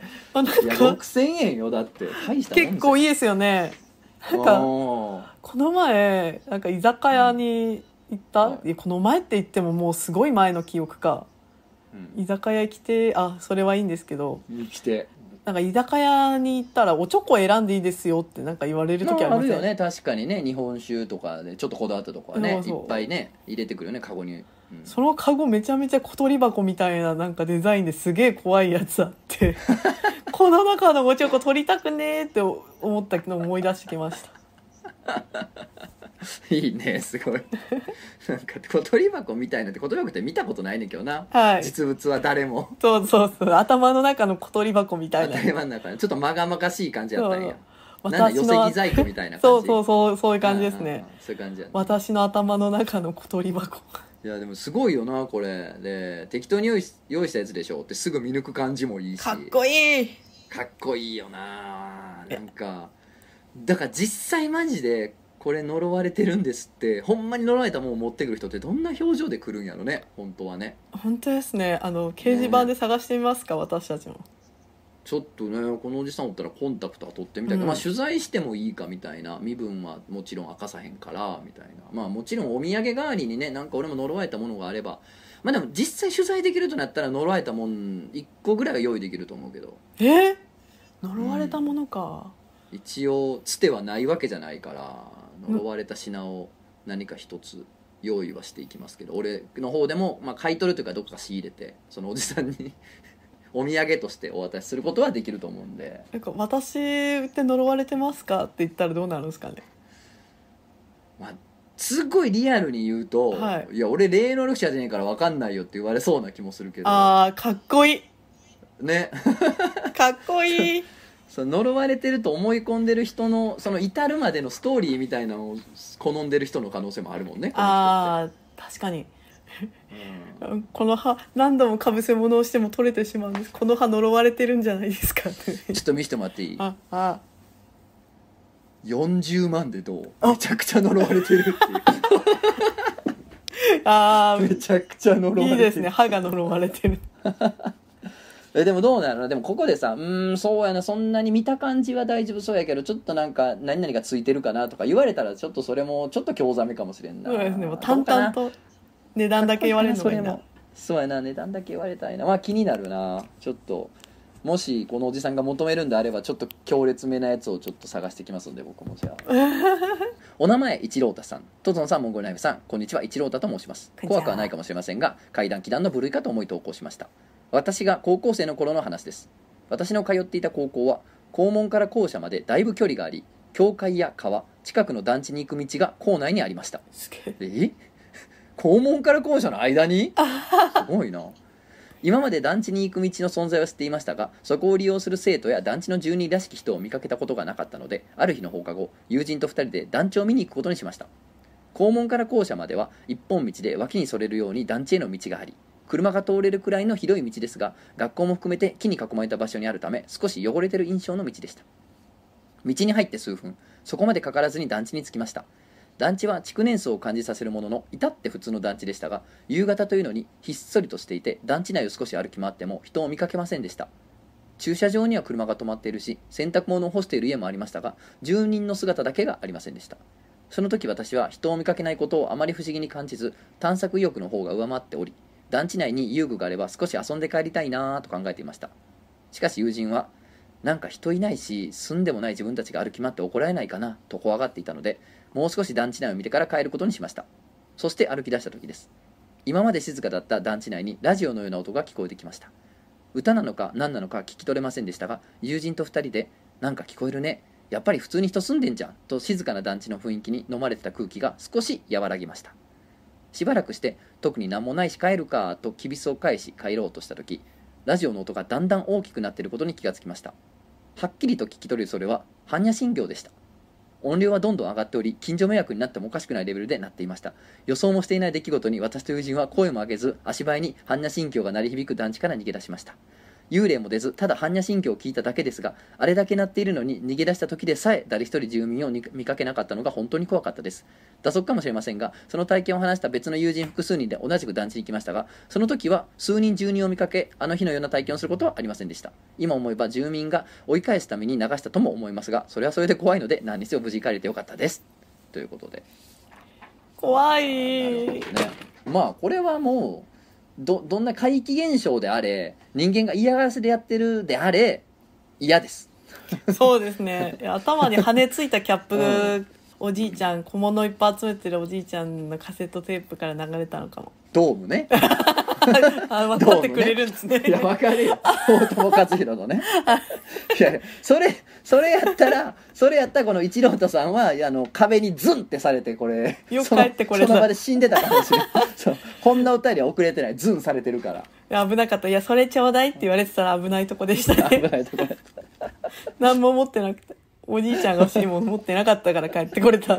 え ーあとねあの同じくお音にまつわる話があるので機会があればまた投稿させてくださいとも書いてるんでまたお待ちしております。楽しみにしてます。うんもうさっきのねあの呪い呪い集めのねやつもねお願いします。まあドスケベさんに関しては呪い集めとあとねあのーね女装男子とのセックスのことも送ってくれたら嬉しいなと思います。興味深い。興味深いんでね。はい。じゃあ次のお便りです。お名前ちゃこさんからです、はいえー、とつのさんモンゴルナイさんこんばんは。こんばんは。果たしてこれは怖い話と言えるかどうか自信はないのですが不思議ではあると思うので大大大好きな怪談祈談会に投稿させていただきます。あれは私が16歳の頃プチ家出的な感じで学校の長期休暇に付き合っている人の家に上がり込んでいた時のことです。彼の家は団地の5階でお母さん彼氏中3と中1の妹の2人どこの馬の骨とも言えない小娘が上がり込んできたわけですが彼のお母さんも明るく優しくしてくれて中3の妹はとても私に懐いていました。中1の妹は彼女の人見知りも相まって嫌われてはなさそうだけどちょっぴりよそよそしい感じでした。ある日お母さんは仕事に彼も妹たちもそれぞれ出かけていて私が留守番をしていた日のことです。出かけていた中1の妹が出先から見たことのないおじさんと帰ってきました。彼の家は母子家庭でしたが近所に別れたお父さんが住んでいるとは聞いていたのでお父さんが一緒に帰ってきたのかなと思い私は「おかえり」と言った後軽く会釈をしました。会釈には全くの無反応でしたがお母さん彼氏中3の妹は人懐っこくて明るいのに対して中1の妹はちょっと暗い子だったのでお父さんの血なのかななんて思ったりしました。中1の妹は「ただいま」と言った後自分の部屋部屋妹とお母さんと同じ部屋におじさんと一緒に入っていきました。おじさんはずっと妹の後ろについていく感じでした。私はそのおじさんがお父さんならば気に入られていた方がよかろうという小賢しい判断でいそいそとお茶などを用意して妹の部屋に行きました。ノックの後襖を開けたら妹が「何?」といぶかしんだ顔で聞いてきました。部屋には妹一人でした。私は絶句してしまいました。妹の部屋は3人で使っているので左奥の壁に沿って2段ベッドが置いてあり襖の向かいに腰高の窓がありそこにタンスが一竿とお母さんが使う布団が無造作に畳まれており妻の並びの押し入れには家族全員分の荷物がパンパンに入っていて2段ベッドの下には衣装ケースが入っており隠れる場所もありません。窓は腰高の窓でベランダもありませんから窓から出るはずもありません。そしてその部屋の真横に台所があるので妹が帰ってから私が部屋に行くまで誰も出てきていないのです。混乱を極めた私が一緒に帰ってきたおおじさんはお父さんじゃないの？誰？てか？どこ？と一気にまくし立てると驚いたことに妹は「え？一人で帰ってきたけどてか？どんな人だった？覚えてる?」とこんなに大きい声で話すのを初めて見たってくらい興奮していました。いや覚えてるも何も今見たばっかりなんだから忘れるわけないじゃんと答えるとちょっと待ってと押し入れをガサゴソしてアルバムを出してきました。そして親戚やら何やら集まった時とおぼしき集合写真を見せてきてこの中にいる？と期待に満ちた目で聞いてきたのです。写真をじっと見ていて私がこのおじさんと指をさすと妹がと声にならない声を上げて大きな目にみるみる涙をためて泣き出しそうになっていました。私が「大丈夫？良ければ誰なのか教えてくれる?」と妹の背中をさすりながら聞くと大粒の涙を流しながら妹は「私のことすごく可愛がってくれたおじさん。可愛がってくれた？一月前亡くなったの？そっか。妹が泣き止むまで私は背中をさせり続けることしかできませんでした。正直私は妹が部屋部屋に一人の時点でいやまさかまさかもしかしたらもしかするかもと思ってはいましたが幽霊らしきものを見たことはあれど幽霊であることが確定したのは初めての経験だったので幽霊って本当にいるんだなーってぼんやり思いました。泣き止んだ妹はどこかすっきりした顔で、おじさん心配してくれたんだと嬉しそうにつぶやいて、それからは明るくなり、とても私に懐いてくれて、彼と別れた後も何度か私の家に訪ねてきたりしていましたが、私が引っ越してからはどうしているのかわかりません。以上私が体験した何とも不思議なお話です。長文乱文失礼いたしました。ええ話やねいい話ですええね。話やなおじさんね見守ってくれてたんですね。おじさん可愛がっとったんやろなだいぶうん、いや、これなんか怪しい話かと思ったらなんかいいいや俺も話でした。やっぱさやっぱよ世の中嫌なニュースが多すぎるからついついついつい怪しい話かと思ったらねいやそうなんですよ普通に普通にいい話でしたグッときましたね。うんねでもなんかこうこういうなんなんだろうね階段って50個ぐらい集めると1個ぐらいこうなんていうんかなこういう綺麗な話というか、うん。なんかすごくうんなんだろうねあのスマートでもないな。なんか分かり分かりやすいというかなんというか。そうなんかこうきっちり納得できる？そうやね。納得できる話やね。そうですね。たまに来るな。基本的にはさっきのエレベーターの話みたいなもんでさ。うん。納得できないんですよ階段とか気段って なんかあの、なな落ちんじゃらっていう落ちって階段って基本ないじゃないですか。何だったんだろうで。なかったりするから、うんそうだから本当にたまにこういうねなんか納得ができる話が来るとねなんかほっこりするというかはい。いいなる話ほどなでしたって感じになね。りますね。はいなんかはい、あ、私も階段が2個ぐらい、階段ほどでもないですけど、じゃあお願いしていいですか？はい。もう今、やっぱ家の話なのでね。いや、家っていうかね、うん、なんかあの、2個ぐらいあって、1個はすごいささ、些細な、ちょっと小話的な感小話ってほどでもないんですけど、雑談なんですけど、なんか私の友達が家をこう探してるんですけど、まあちょっとある事情があって、なかなか家が、審査が通らないんですよ。うん、うん、うん、うん。職業柄というか。はい、はい。でもいろいろ。何でもいいから、自己物件でいいから、紹介してって感じで、なんかいろんな不動産屋でお願いしたら、住みたいなと思ってる町に、なんか五差五差路があって、そこのマンション、全部、五差路。ご五差路沿いの、こうん、う、なんかこう、同心円の中、はいはい全。部自己物件だらけのエリアがあって、ええもうすごいいい町なんですよ。はい、はい、はい。なんか割とみんな住みたい町みたいなところではあるんですけど、へー。はい、そうそうそこが軒並み自己物件らしくてへえ。もうそれを聞いて友達が「あーやっぱやだ」って言っててそうやな。やっぱな。なんやろなその別にどこまでオカルトというかスピリチュアルに傾倒するかは置いといてやっぱなんかこう良くない場所じゃんって気持ちはあるよねそうなんですよ、ね、でそのエリア一体変なことが起こってるっていうのはなんかわかんないけどなんかあるんでしょってことやそうなんですよ。何かわからないけうん。ど怖いねっていうことだけなんですけどねこの話は。はいはいはいでね。ぜひまた後で場所教えてください。はいこの後ね、はい。お伝えしますので。であともう一個はもうトゾさんもよく知ってる人なんですけどまあ一応名前伏せておこうかなあの、友達が体験した話はもうホットホットな感じで聞いたんですけどはいはいなんすか？友達が引っ越したすっごい綺麗な家引っ越したんですよ。うん。もう超新築。もううん。めっちゃ綺麗な家でそこに前引っ越したての時に遊びに行ったんですけどもううん。もうなんかもうスーパーレジデンスじゃんみたいな水も流れてるようななんかすっごい素敵なところですよ。ああそのエントランスにみ水が外かマンションの外に水が流れてるみたいなそういうやつや。ええやつや。ブルジョワジーなやつや。そうですよ。その素晴らしいところに友達が引っ越して。うん。でいいねって言ってもう前見に行ったんですけどなんかこの前聞いたらもう出てくって言ってて。え？えなんであんなにいいのになんで？なんかもうねそこで寝れないんだよねって言ってて。もう住んでるいる時全然寝に入れなくてもう無理だから出てくって言ってて、うん。えーってそれズームで話したんですけどうんいや無理無理ってで寝れないってどういうこと？疲れてても？ってもう金縛りに合うしなんかいろいろ起きて嫌だからもう出てくって言ってて。どん何が起きんの？って言ったらまずもう金縛りにはもう定番で合うらしいんですけどもう誰かがいっぱい歩いてる感じもするしお腹の上で足踏みされてる感じがするって言ってて。えー、嫌じゃんと思ったらそれそういうなんか寝にくいなっていうのが金縛りだって気づいた出来事があったらしくて。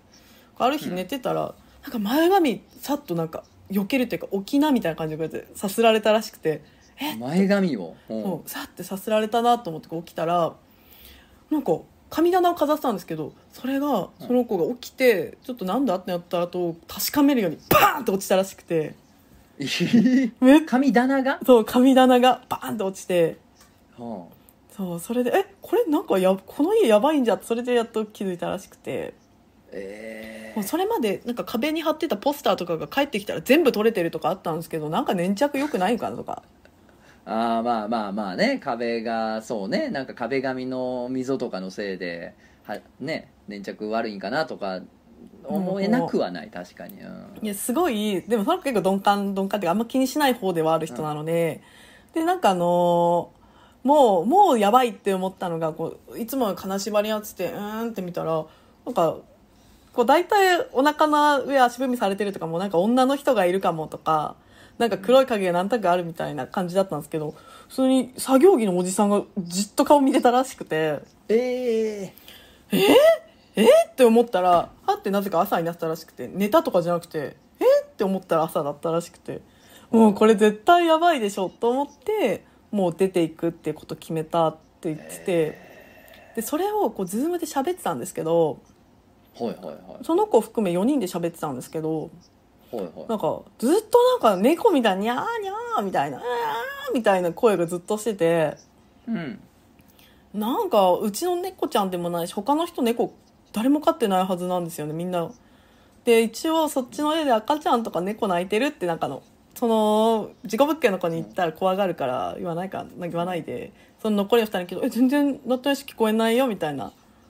えうんそえじゃあこの子の家でニャーニャーなんか泣いてると思って。っていう。他の3人も聞こえてたの？あ他の2人か。ゴルナ以外の2人は。聞こえてなくて。であ私じゃあゴルナイだけが聞こえてるってこそう。でもスピーカーにしてて聞こえてたから。とあそうか。じゃあ向こうでなってるねじゃあ。はい。でうちの猫寝てたんですよそれの時。えー、何？でえ怖いと思ったけど本人には言えないなっていう。そうね。それでも事故物件ではないんやろな。全然事故物件じゃないんですよ。そうやんね。しかもその綺麗なとこやろ？そうなんですよ。もうめっちゃ綺麗。新しそうやしね。あって聞いたらもうその家大体新築でいっぱい人が来たのにもうこの3月に大体の人がいなくなっちゃうっていう、え ああ怖いですよね。すげえとこ。何それ。うーん。やばいですよねそれなんかもう古墳の上に建ててんじゃんなんかそういうのなんでしょうね。そうそうその基礎の工事の時に多分聖堂の剣いっぱい出てきたよだから、うん、あ聖堂の鏡もあったんじゃないですかね。そうそうなんかなんかその話も怖いな今事故物件っていうかそうお化け出る家からズームつないでんだと思って笑ってたんですけど。そうさあもうニャーニャーってすごい聞こえてきたぐらい。え？と思って怖くなっちゃいましたね。後ろに作業服のおじさん映ったら爆笑やなほんま。そう。いやーでもねもう無事引っ越しされてねもうその家は引き払われたよかったよかった、はい。よかった。あのズームの背景変えれるからさ はい背景あれ背景変えた？とか言っておじさん映ってるけど。ビデオのやつそれとか言って。すごいね。でもなんかとうとう怪談はズームにまでやっぱ進行してきましたが。いやー適応してきますね。いいですね。いいですねえっ、とじゃああと2通なんで、はい。1通読んで俺が聞いた話挟んでにしようかな。そうしましょう。じゃあちょっと連続で言っていいですか？はい。えーお名前デブは咀嚼回数が少ないさん。てえー階段祈談に投稿します。地元の知人から聞いた話です。男性の S さんは高校生の頃宅配ピザのバイトをしていてバイト先には青木過去加盟という仲のいい先輩がいました。当時大学生の青木さんはバイト代を貯めて最近車を買ったらしく S さんに自慢していたそうですある日青木さんは一緒に働いているバイトの女の子 K さんをバイトの上がりがかぶった時ドライブに誘いました。どうやら青木さんは K さんに少し気があったらしいです。K さんを乗せた青木さんは2人で会話をしながらしばらく車を走らせ青木さん的にはかなりいい雰囲気を感じていました。ある時話が階段の話になり青木さんは悪ふざけで誰も歩いていない道を見てなんかお化けみたいのいない？と言ってみたりして K さんを怖がらせていました。余計なことするなこいつ。ね、悪ふざけがエスカレートして青木さんは「あれあの女の人ヒッチハイクしない？乗せてあげようかな」えー。と誰もいない歩道に車を寄せよければ送りましょうか？と言って後部座席のドアを開けて車に人を乗せるふりをして再度発進しました。さっきまではおどけた態度だった K さんも「え？え女の人?」とさすがに戸惑ったリアクションだったそうですがこれは吊り橋効果になり得るかもしれん。とこのまま幽霊を乗せてるふりを続けていました。少しの間車を走らせさてどうやってこの場を収めようかと考えているとたまたまこの近くに地元で肝試しスポットとして有名な廃墟があることを思い出した青木さんはそこへ向かうことにしました。K さんに「青木さんちょっともういいっすから」と言われても無視して「この道でいいですか？お姉さん地元の人?」と道すがら廃墟に向かう辻褄が合うよう意もしない幽霊に話すふりをしていると K さんもさすがに「もうやめて」といったような反応をして耳を塞いでしまいました。ちょっとやりすぎたかもなと思っていると目的地の廃墟に着いたのでまた後部座席を開けて人を降ろすふりをしたところで K さんにネタばらしをしました。K さんはあからさまにテンションが下がっていて目を合わせてくれませんでした。やっちゃったなと思った青木さんは K さんを家の近所まで送ってから帰宅しました。と言った話を次の日のバイトで S さんは青木さんから聞きました。その日のバイト後青木さんは車で事故に遭いました。幸い怪我人は青木さん一人の骨折で済んだそうですが車は廃車確定だったそうです。それから青木さんとはしばらく会えなくなってしまいました。青木さんのシフトの穴が開き以前まではシフトがかぶらず面識もほぼない K さんとシフトがかぶることになったので2人でドライブに行った時の話を聞いてみました。青木さんが道端で知らない男の人を乗せたんですよ。でなんか、えーお姉さん送りますよ」とか言ってるからあれ？と思って乗ってきた男の人もそれ言われて「は?」って感じの態度でこの男の人と青木さんが実は口裏合わせてて私何かされちゃうのかなとか考えたら私固まっちゃって。でも男の人がいきなり運転中の青木さんの視界を遮るように覗き込んで顔を青木さんの目の前に持ってきて「この人私のこと見えてないよね。ねえ見えてないよね」って言っててそれでも青木さんお姉さんこの道で合ってます？とか言ってるから怖すぎてそっちの方を見ないようにしてたんですよ。しばらくその状態が続いて気づいたんですけど青木さんあの廃墟がある番地の周りをずっとぐるぐる回ってたんですよ。青木さんに声かけても無視されるし耳塞いで車の外を見てたらいきなり車止めて「うっそぴょーん」とか言ってふざけてでムカつきました。で私の家の近くまで送ってもらったんですけど今度は私の座席のヘッドレストの真後ろから「ねえ見えてないよねこの人。ねえ!」って何度も言われて本当怖かったです。本当に怖い時って悲鳴とか上げられないんですね。おかげで帰っても明るくなれば寝れませんでした。そう K さんは話してくれたそうです。このことを K さんは青木さんには話すつもりはなかったようで S さんにも口止めをしていたそうなのですがかれこれ十数年前の話なのでもういいかってことで僕に話してくれたようです。以上です。めちゃめちゃ怖い。めちゃめちゃ怖えじゃん。なんだそれ怖えよ。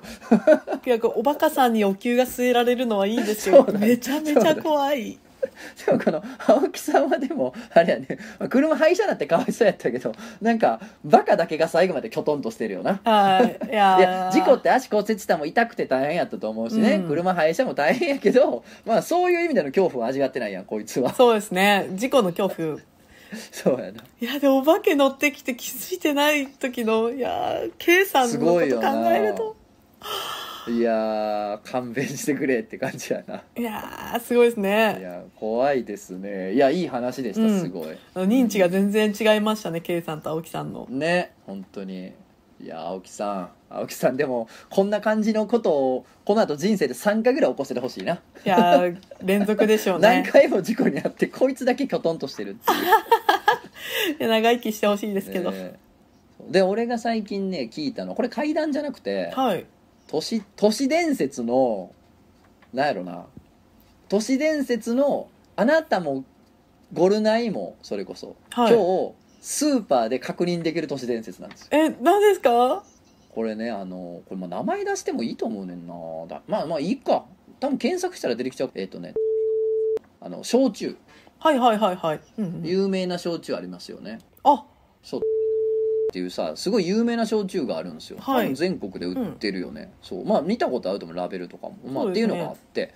でこれデザイナーの人から聞いたんですけどはい。そのと、まあ、やり取りが取引があるデザイナーの人で、その、まあ、過程でその、えー杜氏さんっていうのかな、うん。あのお酒作る人っうん。ているじゃない、まあ、おはい。酒の品質管理をするというか、まあ、うん酒蔵にいて、まあ、その酒造りを、まあ、担ってる人たちだよね。はい。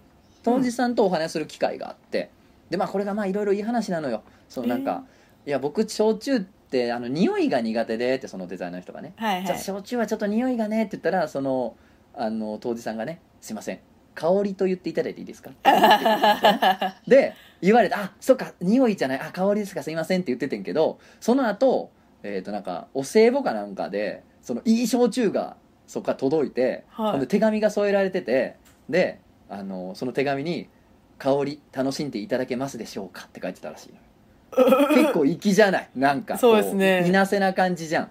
なんか。粋ですね。そのちょっとしたことを覚えてるみたいな、うん。そう。なんかこういいけずといなせの間ぐらいの感じ？うん。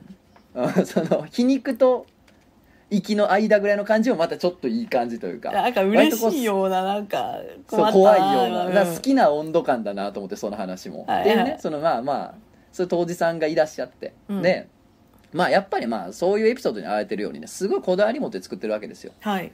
もう酒造りに命かけてますみたいな人たちで、本当に美味しい焼酎を作ろう美味しいものを作ろうっていうことに本当にもう真剣なプロのプロの中のプロの人たちうんうん。なんやけど、そのだから美味しくするためには何でもするぞというね。ほいほい。まあ安全で美味しいお酒を作るためにはもう努力を惜しまない企業努力を惜しまないっていう人たちなわけやけどでこう何でもするからにはなんかこうちょっと神頼み的なこともするんじゃないんですけれども、うん。あのいわゆるエセ科学みたいないわネットではエセ科学と言われるようなことにちょっと試してみたらしいのよ。うん。それはあの要するにさ水に「ありがとう」って言ってると水の分子がきれいになってとかさ汚い言葉をあげてると汚い分ね形になってなんていう話があるじゃないですか、はいはい。いまあ、いわゆるネットでエセ科学と呼ばれるようなものですけれどもね、でっていう話があると。だこれは果たして酒にやったらどうなるのかみたいなのを試してみようみたいなことあったらしいのよ。そのいろんなことやる過程でね、はいはい。でそれでなんか「ありがとう」みたいなのを書いた紙となんか汚い言葉を書いた紙のところにその酒を置いてみたいな。で、はいはいはい。ブラインドテストしようみたいなことをやったんだって。はい面白い。プロの当時が集まってやったんやけどどうしても「ありがとう」がうまいねんて。ええもうもうなんかしゃあないと。もう根拠も理屈も何もわからんねんけどとにかくこっちが絶対勝っちゃうってなって。ねえどういうこと？勝つからにはもうしゃあないよなってなってあのラベルの内側にすることにしてんて「ありがとう。を」え？すげえ。だからあの焼酎って飲み屋とラベルの内側ガラスに透かすとね「ありがとう」ってちっちゃくプリントされてんねんて。え面白い。これね俺検索したの。じゃあブログで書いてる人とかおんの？飲んだ人で。でこんなとこにまでお客さんへの感謝を書いてて粋な会社だねみたいな。はいはいはい。い会社だみたいなの書いてるけどそうじゃないらしい理由は。美味しくなるからそうブラインドテストした結果理屈はさっぱりわからんがこっちの方がどうもうまいから、うん。しゃあない。もうとりあえずやろうみたいな。まあ別にな。そのコストがかかるわけでもなければそのね毒混ぜるとかでもないわけやから、うん。うん。危ないもん入れるわけでも違法でも何でもないわけやん。いやだからーいいなぁもうまあ一言プリントするだけでもしうまくなんだったらめっけもんやからまあ入れとこうかっちゅうことなんやろな。そうですね。あと見た人も悪い気しないし。そうそうそう。だからまあそこまでするかっていう、うんなんか飲んでみたくなりましたましたね。飲もうと思いますよ、僕は、うん、面白い。推しの焼酎になりましたそれ聞いて、うん。これは押そうと。おもろいから。そうそこまでややるぞっていうところね。まあでもそれをさなんかやっぱり企業のホームページに書いてそれを辛抱してるとかだからこうするべきやって書いてるわけでもないところがいいというか、やっぱあくまでね。うん、うん、美味しくならめっけもんぐらいの感じでやってるっていうところはすごい好感が持てる話だなと思いましたけれどもね。いいこれ話ですどうなんやろな。ねこれ言わないでくださいとは言われてないからいいやんな。多分。どうなんやろ。怒られたら消す。怒られたらここだけカットします。そうしましょう。っていうのがあってまあなかなかそういう生きた都市伝説みたいなのがいろいろねまだまだ生き残ってんねんなって取材の大事さをかみしめましたね。作りたいな都市伝説。あ作られたもんいっぱいあるからねやっぱね、うん。うんじゃあえーっと最後。はい。今日最後のやついきます。お名前。どっかの生草ボンさん。おうん。生草ボンさん。ああなるほど。そういうことか。とつの先生、えーモンゴルナイフさんこんにちは。こんにちは。階段祈談のコーナーに送らせていただきます。初めての投稿なんで緊張しながら文章を打ってますゆえもしかしたらところどころ変な部分があったりしたら申し訳ないです。私は聖職者いわゆる坊さんというものをなりわいとさせていただいております。坊さんとはいうものの別に霊感があったりお祓いなどできたりとかそういう能力的なものが何もない普通の坊主になります。そんな普通の坊主の私の住まいしている寺なのですが水子供養というものがありまして生まれることが叶わず亡くなった子供たちを供養させていただいているわけなのですがそんな水子供養にまつわるお話をさせていただきます。今から5年くらい前になりますがその日ある2人の若い夫婦の方が見えられました。20代後半くらいの美男美女なご夫婦でした。そのご夫婦の旦那様の方が水子供養をお願いしたいとお願いしてきました。私はすぐに受付などをさせていただき法要の際に必要になるその亡くなったお子さんの名前を尋ねると太郎くんかっこ仮名と名付ける予定だったそうで太郎くんの霊を供養するという内容の絵公文。わかりやすく言うとお祈りの言葉のようなものです。それを早急に作りそのうちすぐに法要することにしました。法要中終始ご夫婦は涙を流しておりやはり若い夫婦なのに生まれてくる子供が亡くなったともあり溢れる悲しみは凄まじいものなのだろうと私も胸が締め付けられましたが思いを込めて供養させていただき法要が無事に終了しました。そして法要を終えたことを2人に告げると2人は何度も何度もありがとうございましたと頭を下げてくださりました。そんな2人に今回ご供養した太郎くんの専用の水子地蔵を水子堂へ安置するのでまた命日などにはお参りに来てあげてほしいと伝えご夫婦が帰る時私をお見送りしようと駐車場までついていきました。夫婦は車に乗る前に再びこちらを振り返りありがとうございました。とまた深々と頭を下げてくれ。ものすごく丁寧なご夫婦なんだな。と私も頭を下げて気をつけてお帰りください。と2人に言いました。すると旦那様の方が車の助手席を開きます。奥様の方が助手席に座りありがとうと一言。なんて紳士的な旦那様なんだろうか。私は思わず感心してしまいました。そして旦那様の方がドアを閉めようとしたその瞬間ドアを閉める手を一瞬止めて奥様の方へ寄っていきどうしたのかな。と私が思っていた時その旦那様が助手席に座る奥様のお腹を撫でてこう一言「よかったね太郎くん。これで無事に降ろせるよ」私はそれを聞いた瞬間えっ？と思考が停止しました。しかしそんな私をよそめにご夫婦はそのまま車で走り去る。水子供養とは生まれる前に亡くなったもしくは生まれて間もなく亡くなった子供を供養する行いであり今から降ろす予定の子供を供養するものではありません。しかしあの旦那様の一言は間違いなくそういうことなんだと思いました。水子堂には今も太郎くんの水子地蔵を安置されています。他の水子地蔵にはものすごい数のお供えの山がありますが太郎くんの水子地蔵の前にはあの日以来誰も来た気配がなくお供え一つありません。そして5年前のあの日以来そのご夫婦に水子の合同供養のご案内などを送っても返事は今日まで一切なく今あのご夫婦はどこで何をしているのか不明のままです。長文乱文失礼いたしました。いや嫌な話持ってるね。いやでもね俺はね説教くせえ霊感坊主の話よりねこういうのが好きだよ俺はすっごい話でししたね。途中までこの奥さんは存在しないのかなとか思って聞いてたんですよ。はいはいはいはい。ハスバンドさんだけ、うんうん夫ね夫ね。夫さんだけ、あの喋ってるから、うん。あのこちらのワイフさんいないのかなと思ったんですけど、はいはいはい全然違いましたね。ですよね。まあなんせねこのどっかの生臭ボンさんはまあまあラジオ漫画の聞いてる坊さんが生臭じゃないわけないから、うんまあそれはそうですね。それは生臭なんやけども。はねななんせね霊感はないしお祓いもできまへんって言うとるからね、うん。そうそういやすごい話でした。いやいやなお坊さんからもとうとう来るようになりましたからね。ありがたいことでございます。お坊さんも聞いてるのすごいですよ。本当にね徳の高いことでございますね。ありがとうございます。まあ、まあまあ漫画の中聞いたらせっかく積んだ功徳が消えるんちゃうかなんて話もございますけれども。まあまあ本当にねあの朝晩のお勤めご苦労さんでございます、いやいやいや。ねえいやありがとうございます。最後にね結構嫌な話でしたけど。いやーすごい話でしたね。うーんな何でもありがね漫画の階段階なんで、いやバラエティー豊かですよ、まあ今日うん。はいろんなジャンルがありましたね。本当に呪いの下を買い取る謎の紳士とかね。いやーそれかっこよかったですね。うんパラグライダーとかね、うん、い犬と曽祖母の犬のぬいぐるみと曽祖母の記憶がこっちになってたりとかね。なんかいろいろあって面白かったですけどね。斬新なやつ多かったですね。うん。純粋にお化けのやつもあったしね、うん。いやーありがたいですね。毎回毎回僕が一番楽しませてもらっております。ありがとうございますまたね皆さん何かあればどんどんどんどん送ってきてください。まだまだねお便り溜まってますんで次回またやりますんで。お願いします。はい。でねもう僕の方でもね、えー来月かな？4月にあの村田ラムさんとちょっと樹海ツアーに行くことも決まってますんで。あーすごいちょっとね取材に行ってきますんでまた何かこうなんですよね思うとこあれば話したりとかできたらいいかなと思うんですけど。もはい。